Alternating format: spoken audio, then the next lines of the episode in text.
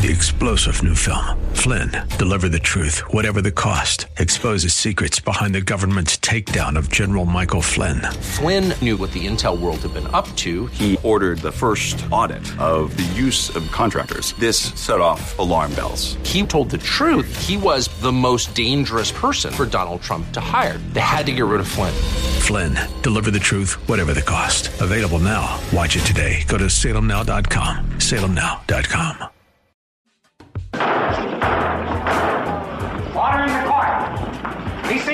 It's time for Talk Law Radio with Todd Marquardt. Todd Marquardt, attorney at law in Texas. If you're a millionaire or a thousandaire, Talk Law Radio is now on the air. Call in with your business law question, your elder law question, veteran aid, Medicaid, build a business to get paid. 210-308-8867 or ask a question online at marquardtlawfirm.com. That's M-A-R-Q-U-A-R-D-T lawfirm.com. And now it's Talk Law Radio with Todd Marquardt. Good evening. This special bonus edition of Talk Law Radio will dive deep into the details of a court case the mainstream media isn't talking about. That's Missouri versus Biden, number 322CV01213 in the United States District Court, the Western Division, Louisiana, the Western District in Louisiana, the Monroe Division. So far, the judge in that case has ruled against a motion by the Biden administration to dismiss. It has ruled for a preliminary injunction against the Biden administration and has denied the Biden administration a motion to stay, which means it's denied its motion to not enforce the injunction. I'll be explaining all of this over the next 20 minutes. Buckle up, it's going to be fast and furious. Listen to Talk Law Radio on Saturdays at 11 o'clock in the morning on KLUP 930 AM radio, Facebook Live, podcasts everywhere, or YouTube to discover your legal issue blind spots. Whether you're a member of the Democratic or the Republican Party, you should be outraged by what you're about to hear. Let's start with a timeline of events that sets the stage, uh, the backdrop for what happened in this court case, why this court case was brought about. In December 12, 2019, a cluster of patients in China, the city of Wuhan, began to experience the symptoms of an atypical pneumonia like illness that does not respond well to standard treatments. This was the beginning of COVID 19 pandemic. In February 25th, uh, 2020, the Center for Disease Control, Dr. Nancy Messonnier, the incident manager for the COVID 19 response, held a telebriefing for the nation to brace and expect mitigation efforts to contain the virus, and that would include school closings, workplace shutdowns, and the canceling of large gatherings public events stating that the disruption to everyday life may be severe. In March 16th, 2020, the National Institute of Health had clinical trials for, for the Moderna mRNA vaccine.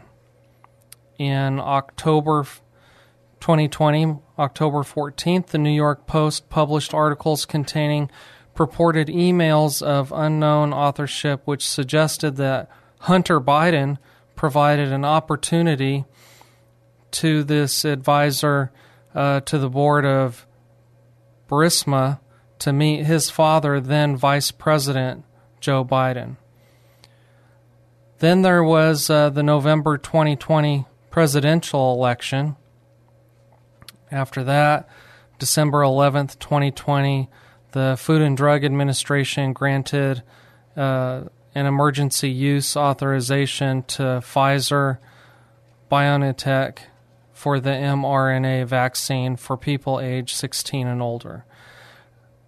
You'll understand why I bring up uh, COVID 19 and Hunter Biden in just a few minutes. In this court case, Missouri versus Biden, Plaintiffs allege that defendants, the Biden administration, among others, suppressed conservative leaning free speech, such as suppressing the Hunter Biden laptop story prior to the 2020 presidential election, suppressing speech about the lab leak theory of COVID 19's origin, suppressing speech about the efficiency of masks and COVID 19 lockdowns, suppressing speech about the efficiency of COVID 19 vaccines, suppressing speech about election integrity in the 2020 presidential election, suppressing speech about the security of voting by mail, suppressing parody content about the Biden administration, suppressing negative social media posts about the economy, and suppressing negative social media posts about President Joe Biden.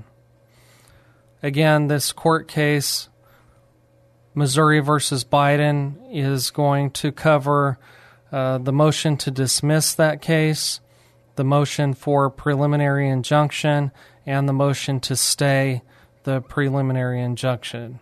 First, we'll start with the motion to dismiss. So, the motion to d- dismiss was brought by the Biden administration, and the issue was whether the case should be dismissed for lack of subject matter jurisdiction or should be dismissed for failure to state a claim upon which relief could be granted. And, and this was all about suppression of speech, uh, mostly via social media. So the plaintiffs were among the state of Missouri, also the state of Louisiana. There were some private plaintiffs named Aaron Kheriaty, Martin Kulldorff, Jim Hoft, Jayanta Bhattacharya, and Jill Hines. The defendants were President Joseph R. Biden Jr., the Department of Health and Human Services, the Center for Disease Control and Prevention, in the United States Census, Census Bureau. Was harm caused to the states, their citizens, and the generalized public? those questions help answer uh, whether the case is going to be dismissed. Okay, uh, let's see. The law on this Federal Rules of Civil Procedure 12, subparagraph B, subparagraph 1, and Rule 12, subparagraph B, subparagraph 6 are all related to subject matter jurisdiction.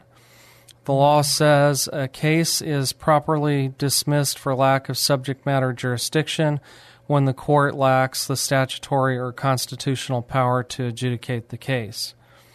The party seeking to invoke jurisdiction bears the burden of demonstrating its existence. There is a presumption against subject matter jurisdiction that must be rebutted by the party bringing an action to federal court. So that would be the plaintiffs in this case. They bear the burden of proving that the court has jurisdiction. To withstand a motion to dismiss, a complaint must contain sufficient factual matter accepted as true to state a claim to relief that is plausible on its face. A claim is facially plausible when it contains sufficient factual content for the court to draw the reasonable inference that the defendant is liable for the misconduct alleged. And there's another rule uh, relating to 12b1 um, about lack of Article 3 standing.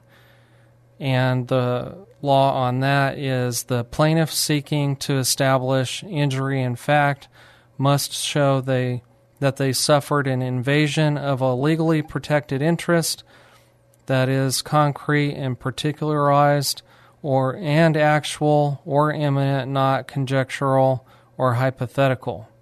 And the court found that the plaintiffs did adequately allege each claim in the complaint and denied the defendant's motion to di- dismiss on Rule 12b6 grounds. The case law suggested that where relief against other federal officials would redress the plaintiff's alleged injuries, the claims against the president should not proceed and are not necessary. Therefore, there's no underlying statute for President Biden's actions that the court could point to enforcing the president into some action. Most of the case law on this issue discussed a specific statute that a president failed to comply with, and that wasn't the case here. So this court found that the, the plaintiff's claims for injunctive relief against President Biden would be dismissed, but only the injunction against President Biden himself. The injunction against all the other administrative agencies, those were allowed to proceed. So there was those claims were not dismissed. The the court noted that there was a lack of clear authority on the availability of declaratory relief against a sitting president. The Supreme Court expressly stated that a declaratory judgment against the president could redress a plaintiff's injuries. So there was a, another claim uh, asking the court to declare that the uh, the president had uh, violated the First Amendment, freedom of speech, by suppressing speech uh, through social media and we'll talk more about that later. The Supreme Court expressly stated that a declaratory judgment against a president could redress those injuries. So that part of the case, that part of the motion to dismiss was denied. And let's find out some of the reasons why. So the the federal censorship program they found directly undermined Missouri and Louisiana's fundamental policies favoring the freedom of speech, and it inflicted a clear and direct injury on the state's sovereignty. Okay, so that's all what's important about the motion to dismiss. The Biden administration wanted the case dismissed, and the court said no, except for the part where the plaintiffs were asking to stop President Biden from from doing something. So they didn't get that, but they did get the, the case to continue on. So we'll talk next about the motion for preliminary injunction. A preliminary injunction is going to stop the the defendants from suppressing speech while the case proceeds forward. So I'll, I'll break the news to you that uh, the preliminary injunction was granted but that's not the end of the case. They still need to um, proceed past this, but preliminary means during the pendency of the case. In Texas, we, we would talk more in terms of temporary injunction during the pendency of the case.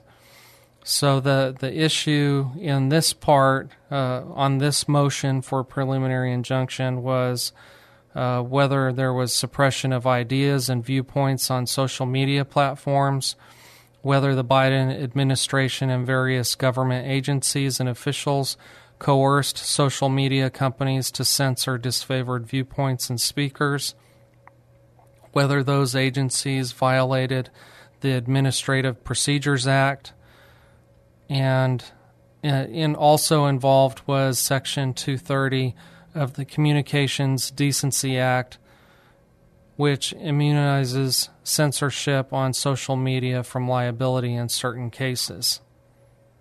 Okay, the, the, plaintiffs are the same, the defendants are the same. Um, uh, a question related was there censorship and suppression of free speech? Was there censorship and suppression of political speech? And was harm caused to the states, their citizens, and the generalized public. The following are a few examples of actions taken by the defendants that demonstrate they are unlikely to succeed on the merits. So that's one of the issues in whether or not a court will grant your injunction. So let's just go back to that. Okay, the the plaintiffs must show that they suffered an injury in fact, that it is fairly traceable to the challenged conduct of the defendant, and that it is likely to be redressed by a favorable judicial decision. Also, plaintiffs must demonstrate a substantial threat of irreparable injury if the injunction is not issued. For injury to be irreparable, plaintiffs need only show it cannot be undone through monetary remedies. Deprivation of a procedural right to protect a party's concrete interest is an irreparable injury. Additionally, violation of a First Amendment constitutional right, even for a short period of time, is always an irreparable injury. And so there was evidence and testimony presented to this court for the court to, to find that these things actually happened. According to the White House defendants, on January 23, 2021, the White House digital director for COVID 19 response team, Clark Humphrey, emailed Twitter and requested the removal of an anti COVID 19 vaccine tweet by Robert F. Kennedy Jr., who just happens to be running for president right now. On April 14th, 2021, the White House Deputy Assistant to the President and Director of Digital Strategy, Rob Flaherty, demanded censorship by Facebook of a video of Fox News host Tucker Carlson and Tomi Lahren, where Tucker Carlson was saying COVID 19 vaccines don't work, and Tomi Lahren was saying she won't take a COVID 19 vaccine. Flaherty demanded immediate answers from Facebook on April 16, 2021, in relation to the video, and on April 21, 2021, despite not violating Facebook's policies, Facebook gave the video a 50% reduction for seven days and stated it would continue to demote the video. So, Facebook can suppress your posts if you're saying something that they don't like, and now we know that the White House directed them to do that. Okay, as to the Surgeon General defendants, senior advisor to the Surgeon General Eric Waldo testified that Surgeon General Dr. Vivek H. Murthy used his office to advocate for social media platforms to take stronger actions against health misinformation, which involved putting pressure on social media platforms to reduce the dissemination of health misinformation. That message was given to social media platforms both publicly and privately. In addition to public statements, Murthy had meetings with social media companies called health misinformation poison and called for social media companies to do more to control the reach of health disinformation. When Murthy was calling posts health disinformation, he was referring to anti vaccine posts. The CDC defendants consistently had regular contact with social media platforms via email, phone, and in person meetings. The CDC defendants received CrowdTangle reports from Facebook as to the top engaged COVID and vaccine related content. The CDC defendants provided PowerPoint slide decks to Facebook, which provided examples of misinformation topics and made recommendations to Facebook as to whether claims were true or false. Some of the items designated as false by the CDC defendants included medically debatable topics such as whether COVID 19 had a 99.96% survival rate, whether COVID 19 vaccines weaken the immune system, and the safety of COVID 19 vaccines. The NIAID defendants included Dr. Francis Collins, who sent an email to Dr. Anthony Fauci on October, October 8, 2020, which stated that the Great Barrington Declaration needed to have a quick and devastating takedown. Look up Great Barrington Declaration if you don't already know what that is. Dr. Fauci sent back information to debunk the Great Barrington Declaration and both Dr. Collins and Dr. Fauci followed up with a series of public media statements attacking the Great Barrington Declaration. Thereafter, the Great Barrington Declaration was censored by social media platforms. Now, as to the FBI defendants, along with numerous social media platforms, the CISA and the Department of Homeland Security met consistently at industry meetings. The industry meetings were issued were used by the FBI defendants and others to discuss election disinformation. Prior to the 2020 presidential election, the FBI repeatedly warned social media companies to be alert for hack and dump or hack and leak operations. The Hunter Biden laptop story was published by the Washington Post on October 14, 2020 after being asked by Facebook whether the Hunter Biden laptop story was Russian disinformation, the FBI's Laura Dehmlow refused to comment, leading Facebook to suppress the story. The FBI had the laptop since December of 2019 and knew that the story was not Russian disinformation. CISA defendants the CISA defendants regularly met with social media platforms at several types of meetings. At those meetings, disinformation was discussed as well as reports about social media companies' charges to censorship policies.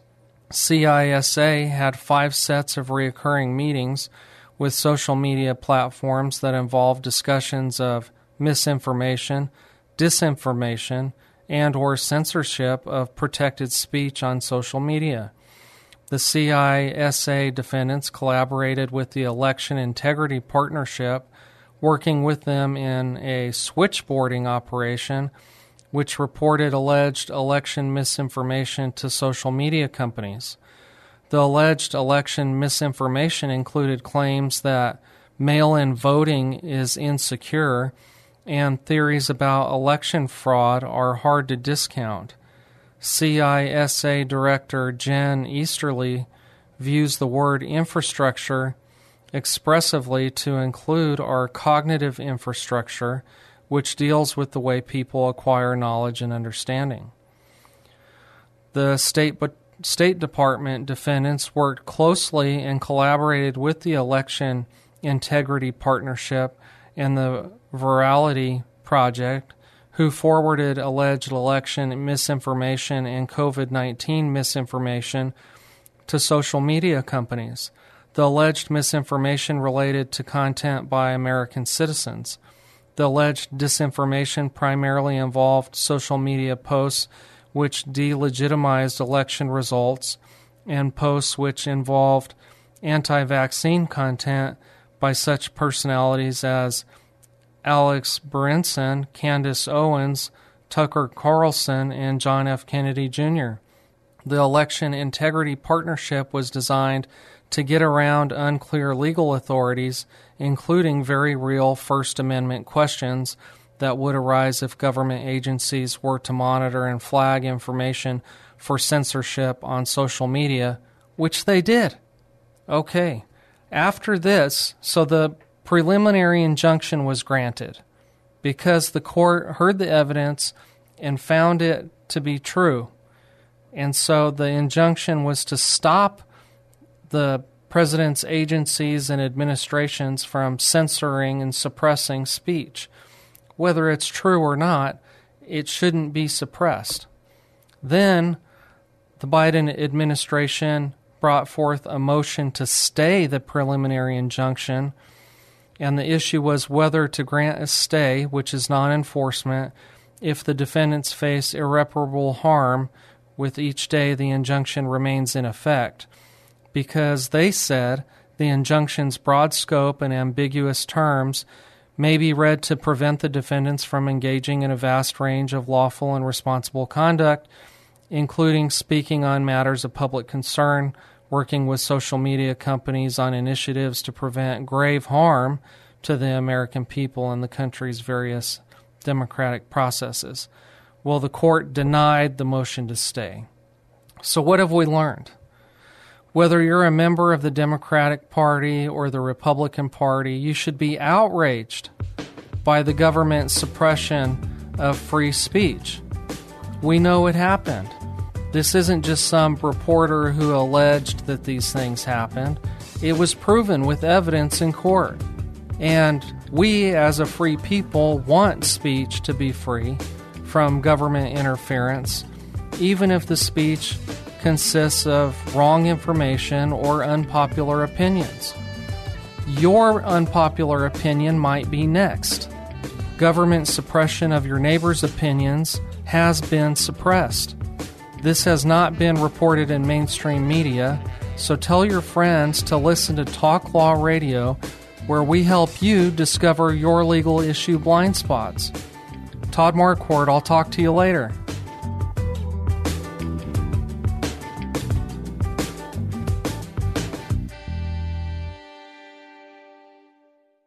Discover the fascinating world of the law with Talk Law Radio. Listen to 9:30 a.m. The Answer every Saturday morning at 11 for insightful discussions and expert analysis. Then, don't miss out on a thrilling bonus segment every Sunday at 4:30 p.m. when Talk Law Radio's attorney Todd Marquardt offers his professional perspective on trending legal issues. Stay informed and engaged with the legal matters that shape our nation. Join Talk Law Radio for an enriching radio experience on 9:30 a.m. The Answer. And for more info, go to talklawradio.com.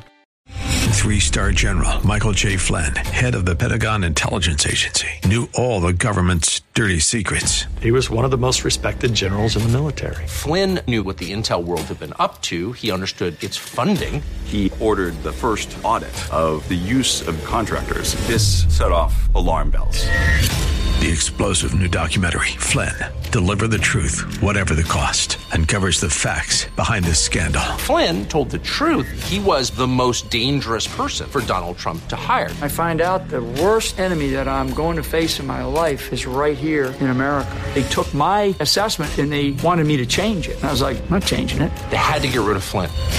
With in depth interviews, archival footage, and never before seen personal records of the man behind the headlines. I just felt like I was drowning. Flynn, deliver the truth, whatever the cost. Available now. Watch it today. Go to salemnow.com. Salemnow.com.